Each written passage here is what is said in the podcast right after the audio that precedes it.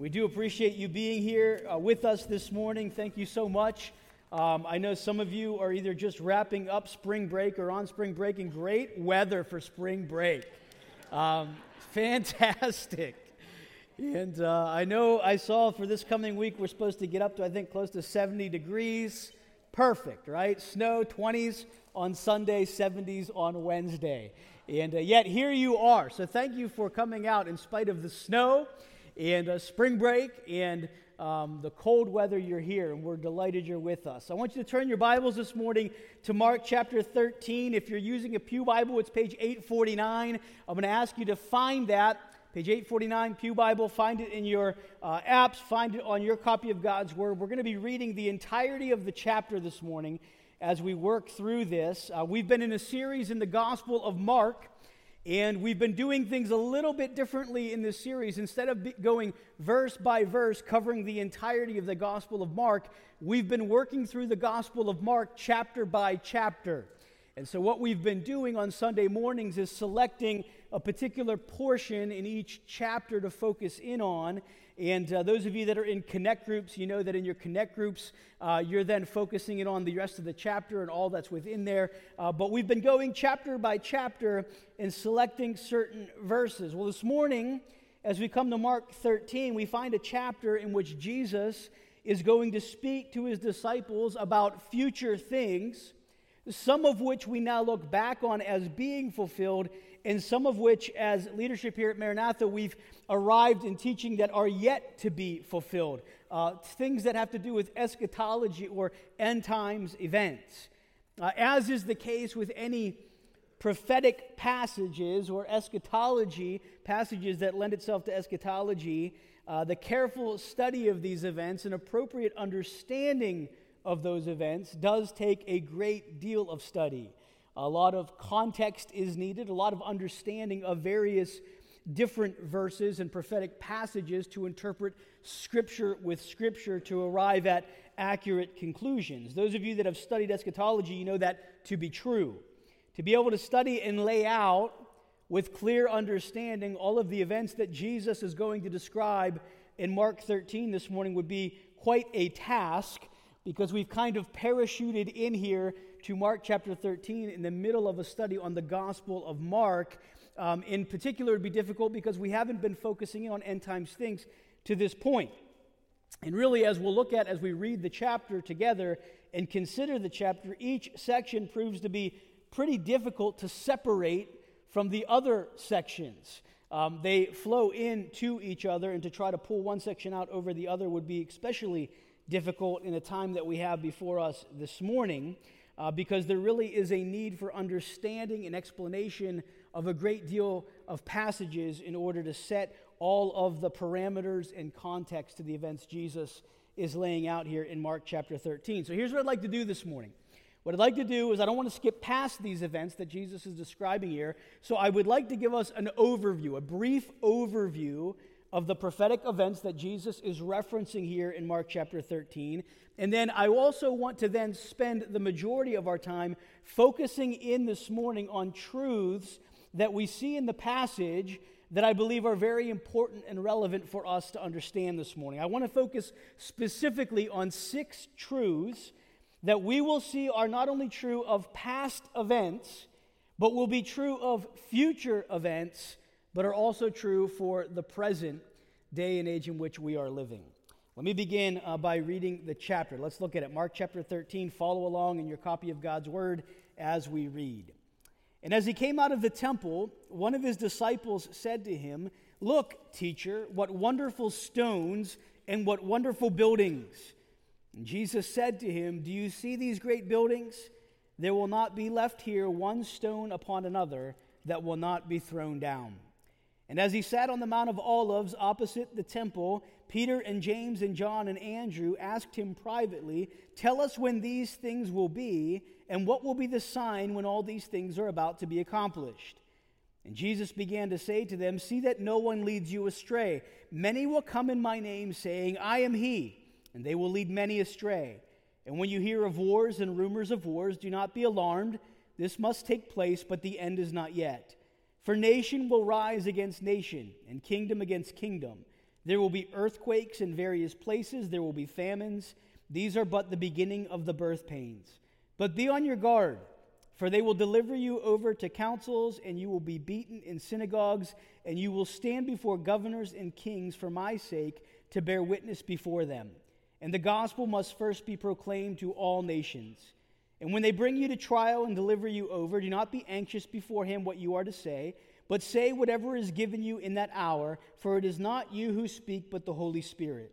And brother will deliver brother over to death, and the father his child.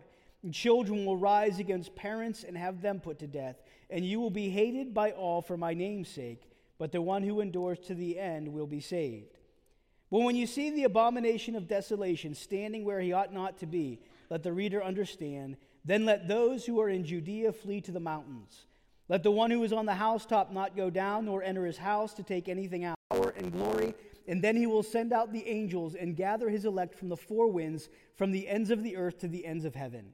From the fig tree learn its lesson. As soon as its branch becomes tender and puts out its leaves, you know that summer is near. So also when you see these things taking place, you know that he is near at the very gates. Truly I say to you, this generation will not pass away until all these things take place. Heaven and earth will pass away, but my words will not pass away. But concerning that day or that hour, no one knows, not even the angels in heaven nor the Son, but only the Father. Be on guard, keep awake, for you do not know when the time will come.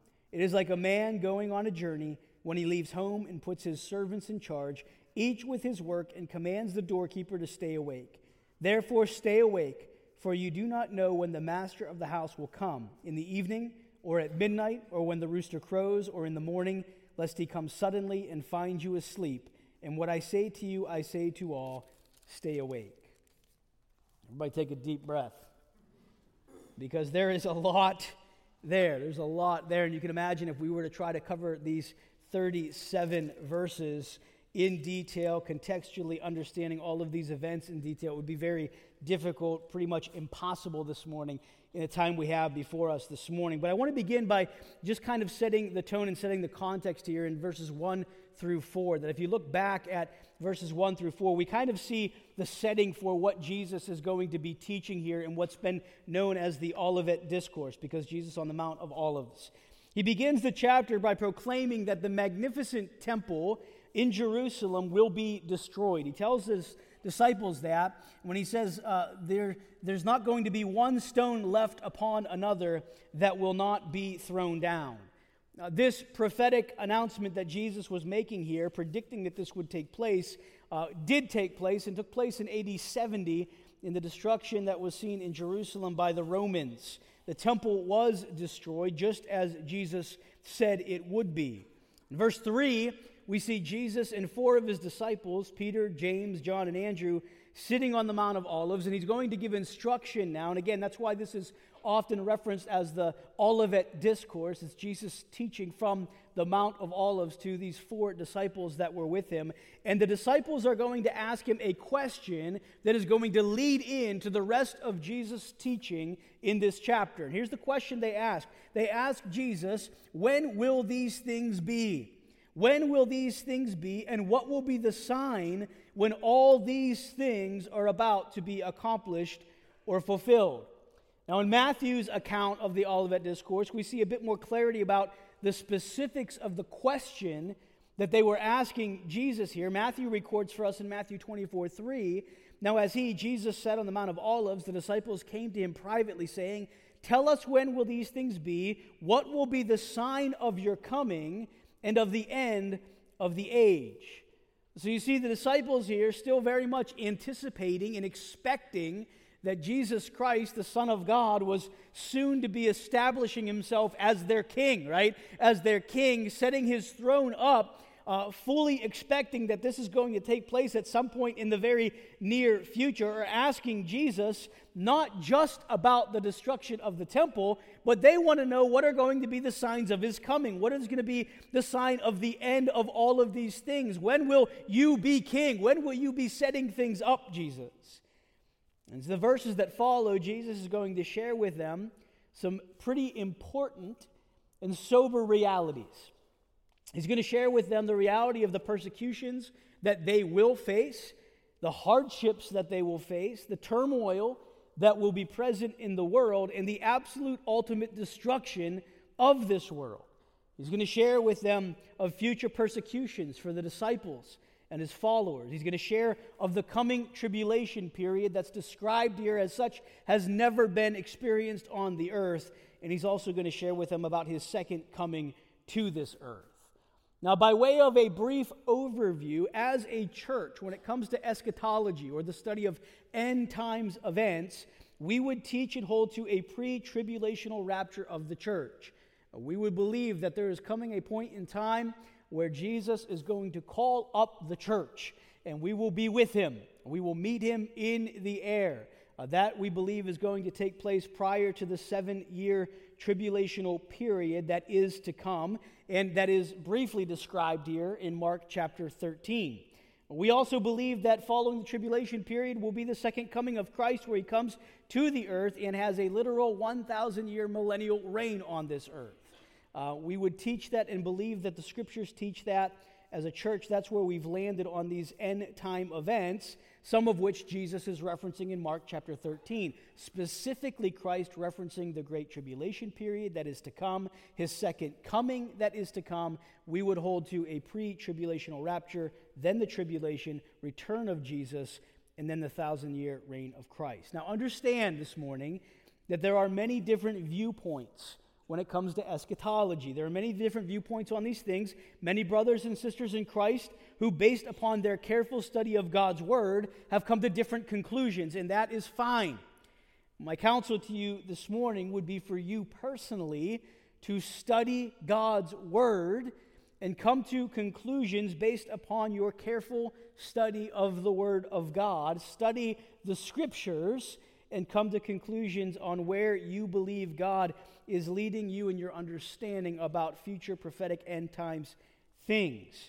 If you'd like a deeper study in eschatology and end time events, I'd encourage you to listen to our verse-by-verse series in the book of Revelation that we preached on some time ago. It's available on our website. If you go to our website, you go to resources, you click on sermon archives, you'll scroll down the page until you get to the series in the book of Revelation. We did a verse-by-verse study in the book of Revelation that details, with great detail, end times, prophetic, eschatological events that you can see there. And we also, in that series, seek to present some opposing viewpoints, some viewpoints that we might not have landed on as a church, but an understanding that there are other viewpoints about the timing of these end-time things. And so I would encourage you to access that if you want a deep study on eschatology and end times events.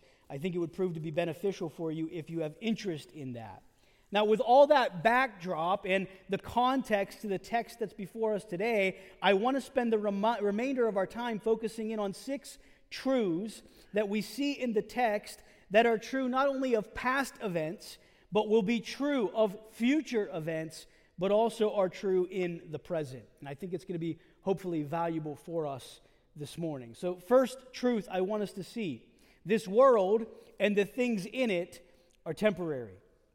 This world and the things in it are temporary. It's interesting to me in Mark chapter 13 and verse 2, Jesus says to the disciples, after they are just amazed at the wonderful stones and the wonderful buildings that exist in Jerusalem, in the temple in Jerusalem, they're amazed at this, and they're telling Jesus, look at how beautiful these buildings are. Look at how gorgeous these stones are. And Jesus says to them, do you see these great buildings? There will not be left here one stone upon another that will not be thrown down. Jesus is reminding them and helping them to understand that there was judgment coming on Jerusalem, that this temple that they were so impressed with would be completely destroyed. And it's a reminder yet again that these things that appear so pleasant to our eyes in this world are fleeting. They're not lasting. In addition, in verse 31, Jesus says in Mark 13:31, heaven and earth will what? Pass away, but my words will not pass away. Jesus is going to reference in Mark chapter 13 the great tribulation period that's going to happen and come upon the earth and the destruction that is going to come with that. The book of Revelation will remind us that this earth that we know will be destroyed with fire. There's coming a point of end to all of the physical things that we so often are so quickly putting our trust, our confidence, and our focus in. This world is temporary, and so are the things in it. This is why Jesus would remind his disciples, lay up for yourselves treasures in heaven, not on the earth. Lay up for yourselves treasures in heaven where moth and rust do not destroy and where thieves do not break in and steal. Not on things on this earth. This earth and all that is in it is temporary. It is fleeting. It is passing. It will be destroyed. But God reminds us that his word endures forever.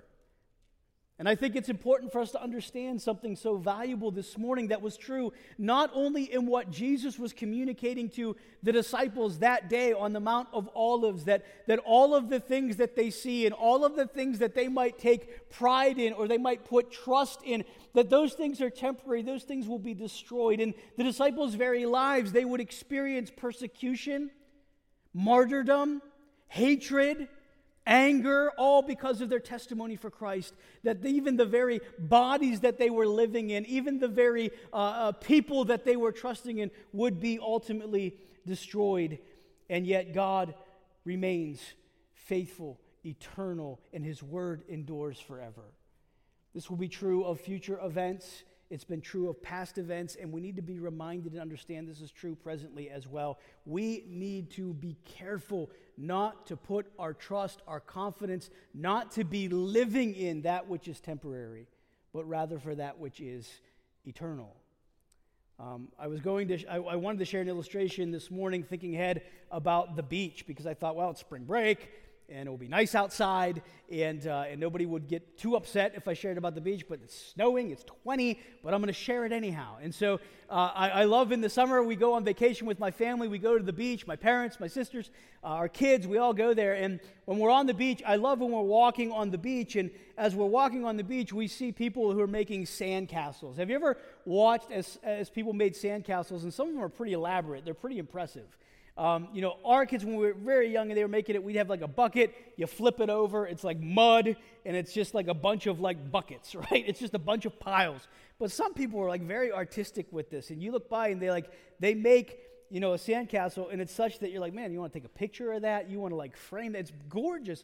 But you know what happens to that sandcastle that's down by the water the next day when we walk that same route? It's completely gone. It's there for that day, and then tomorrow it's gone because the waves come and crash on to the sand, and that sandcastle that was so beautiful and took so much time and took so much detail is completely wiped away by one wave that comes and crashes down on the beach. It's immediately what I thought of when I thought about how temporary and fleeting the things of this world are. And you see, there's a problem if you and I as believers in Christ who know of the things of eternity and the things that are yet to come, if we are placing our trust, our time, our energy, our efforts all on things that are temporary and that are passing, then we're placing all of that in the wrong place. I think it's important for us to understand this truth, that the world and the things in it are temporary. There is coming a point of end to all that we see, to all that is of this world that we could put stock in or we could put our efforts in, our focus in, our time in. There is a point of end because these things are so temporary. But the things of God, eternal things, are where Jesus was asking his disciples and where we would be focused to put our efforts, time, energies into. The world and the things in it are temporary. Truth number 2, persecution is an expected reality for the believer in Christ. I think this is so prevalent all throughout this chapter.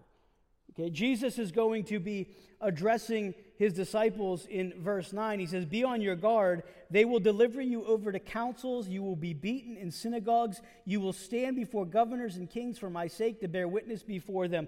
Jesus tells them that you're going to be hated. Verse 13, "You will be hated by all for my name's sake.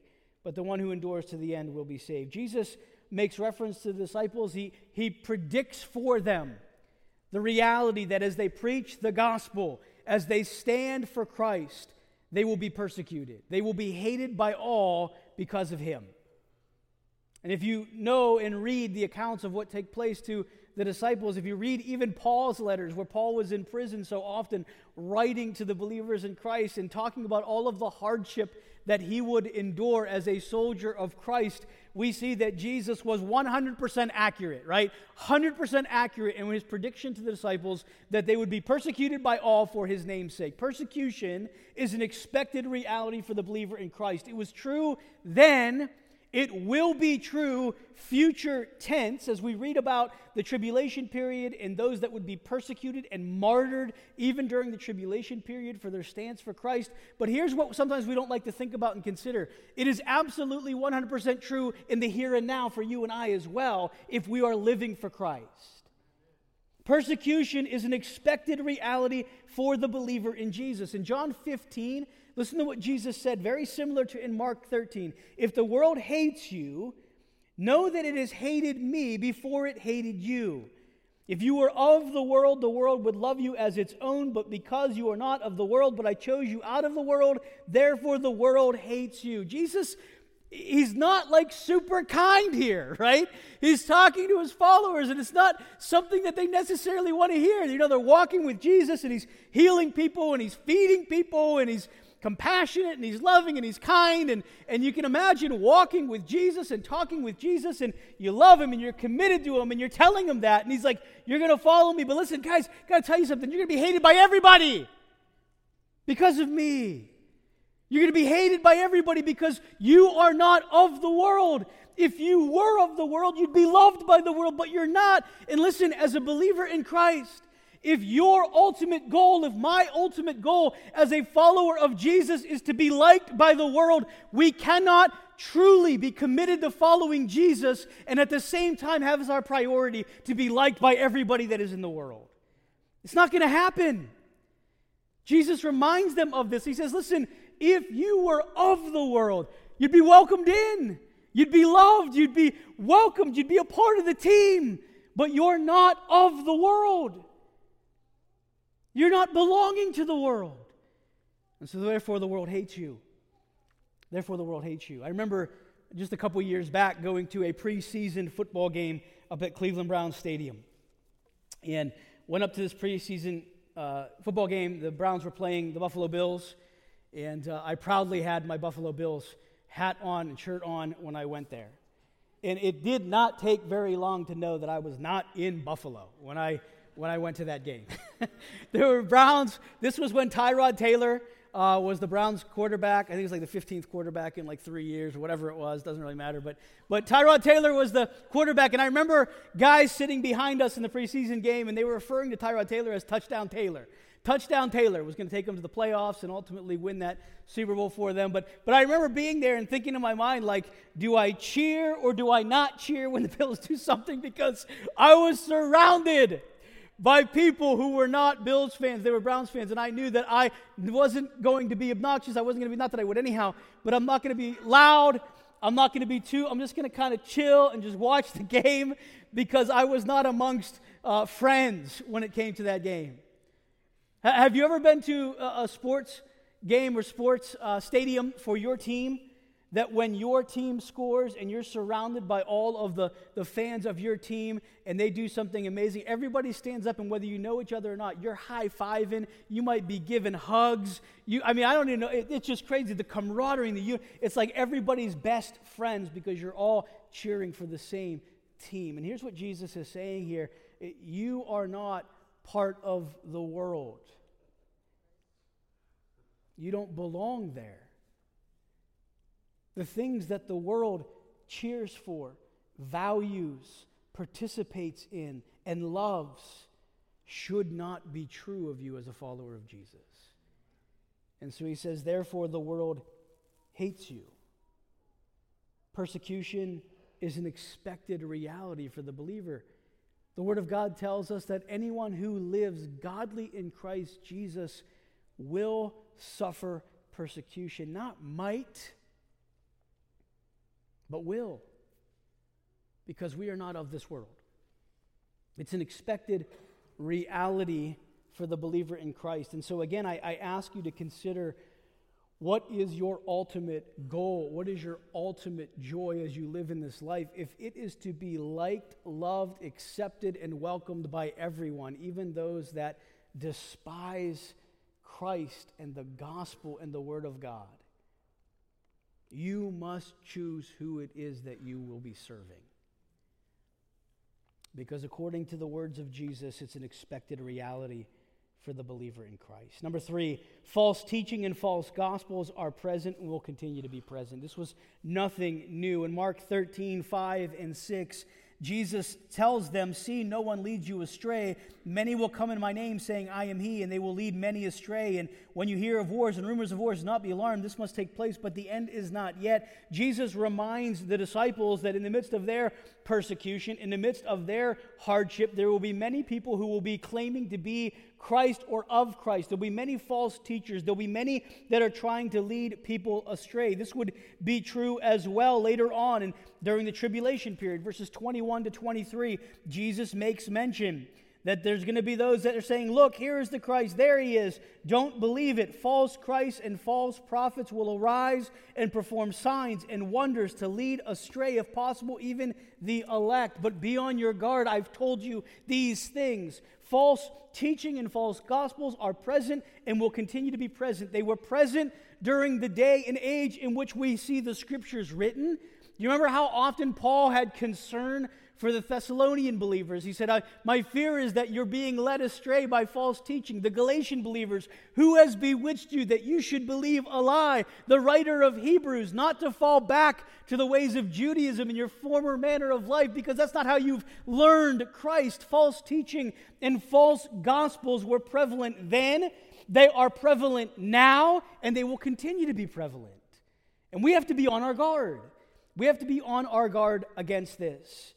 There are many, many people who are teaching false gospels that according to Paul are no gospels at all, really. They're lies. They are lies. And so if anyone is teaching any other gospel than that which we have seen in scriptures, the word of God says that they should be accursed. They should not be listened to. They should be condemned, because there is only one name given among men whereby we must be saved, and that is Jesus. Jesus said, "I am the way, the truth, and the life. No one comes to the Father but by me." There is one true gospel of Jesus Christ, and that is it. One gospel that is the power of God and the salvation for everyone who believes, and that's through God's Son, Jesus Christ. False teaching and false gospels are present and will continue to be present. In Romans 16:17 and 18, Paul says, "I appeal to you, brothers, watch out for those who cause divisions and create obstacles contrary to the doctrine that you have been taught. Avoid them. For such persons do not serve our Lord Christ, but their own appetites, and by smooth talk and flattery they deceive the hearts of the naive." Paul's making mention of the fact that he's writing, while he's writing this letter, present time that he's writing the letter, there are those that are seeking to deceive, there are those that are seeking to cause divisions, there are those that are teaching contrary to the teaching they've received, and he says they are to be avoided. Paul references it as present in the church. Jesus references it as future in the tribulational period, and we see it prevalent right now in the day and age in which we live. It's everywhere. There's a constant appeal in the world in which we live to try to draw our attention away from Christ, to draw our attention away from sound doctrine, and some of it just sounds too good to avoid. I'll tell you what, any teaching that makes it okay for me to continue to participate in my sin, that is something that any ear wants to hear, isn't it? If someone's teaching something, they can say, "Hey, listen, that's not what God really meant. God didn't mean that. Here's what God actually meant." And it's like, really? I could participate in that, and that's okay now?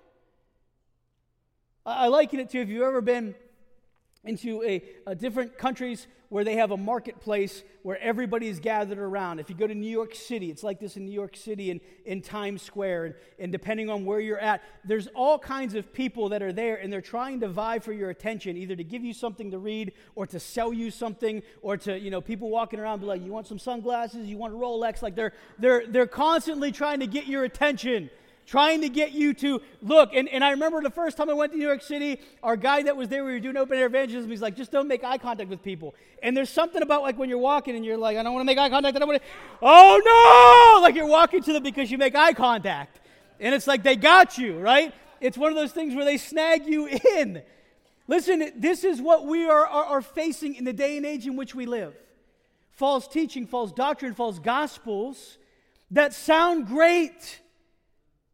And there's even some truth sprinkled in. And for a time we can say, no, keep our eyes focused on Jesus, the author and finisher of our faith. But then it affects us personally, or someone we love, or someone we care about, or it affects our lives in a different way. And we just start to give a little bit of notice to that teaching and say, maybe that's not all bad.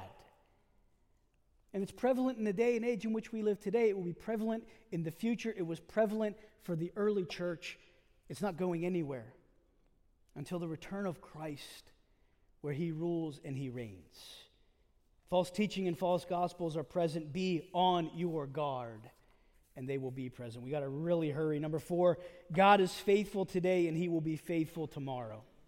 God is faithful today, he'll be faithful tomorrow. Verse 11, when they bring you to trial and deliver you over, don't be anxious beforehand what you're to say, but say whatever is given you in that hour, for it is not you who speak, but the Holy Spirit. God's encouragement to the disciples in the midst of the persecution and hatred and anguish, in the face of your very lives being threatened to be taken from you because of the stance for me, don't be afraid, I will be faithful. God is faithful today, he'll be faithful tomorrow. 2 Thessalonians 3, verse 3, Paul said, the Lord is faithful. He will establish you and guard you against the evil one. Are you thankful this morning, church, to know that our God is faithful? His faithfulness is great. You and I have the assurance to know he's going to be just as faithful when you wake up tomorrow morning as he was today for you. Our God is faithful today and will be tomorrow. Again, I'm sorry we have to hurry. Number 5, the judgment of God is real and it is coming. The judgment of God is real and it is coming. Verse 19, in those days there will be such tribulation as has not been from the beginning of the creation that God created until now and never will be. The judgment of God is coming. The tribulation period, the great tribulation, where the wrath of God will be poured out upon the earth.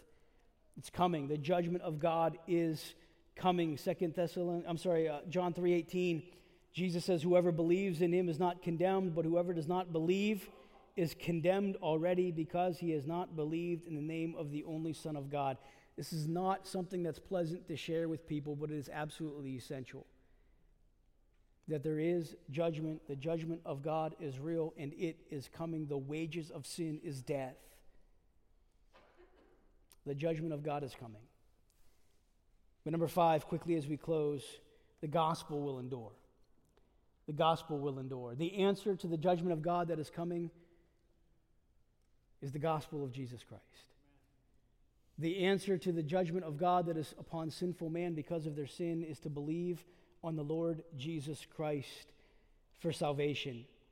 Believe on the Lord Jesus Christ. And again, in chapter 13, verses 9 through 13, when Jesus speaks about all of the things that are going to take place and being on your guard, and he says, but he who endures to the end will be saved. There's salvation in Christ. There's salvation in Jesus Christ. Verse 31 says, heaven and earth will pass away, but my words will not pass away. The gospel will be preached. The gospel will be proclaimed. The gospel is the power of God unto salvation for everyone who believes. It was true in the early church. It is true present day, and it will continue to be true. The gospel will endure. And so the question this morning, in light of all of these things, is do you truly know and believe in the gospel of Jesus Christ today? Great promises that we have from God, great truths to consider this morning. The world and all that is in it is temporary, it's fleeting, it's passing. Persecution, it's an expected reality for us as believers. False teaching and false gospels are present and will continue to be present, but God is faithful today and will be faithful tomorrow. The judgment of God is coming, it is real, and the gospel will endure. It's the message that we have, it's the message that we proclaim. Might we be faithful in proclaiming that? Let's pray together. Father, we thank you for your word. Thank you for the gospel of Jesus Christ. Thank you for the assurance, God, that no matter how bad things may get, we know that you, our faithful God, are still in control. Help us to trust in you. Help us to place our thoughts and desires on things above, not on the temporary things of this earth. and help us to be faithfully proclaiming to a lost and dying world the good news about Jesus Christ. We love you, Lord, and we ask that you would use us for your glory this week. We pray in Jesus' name. Amen.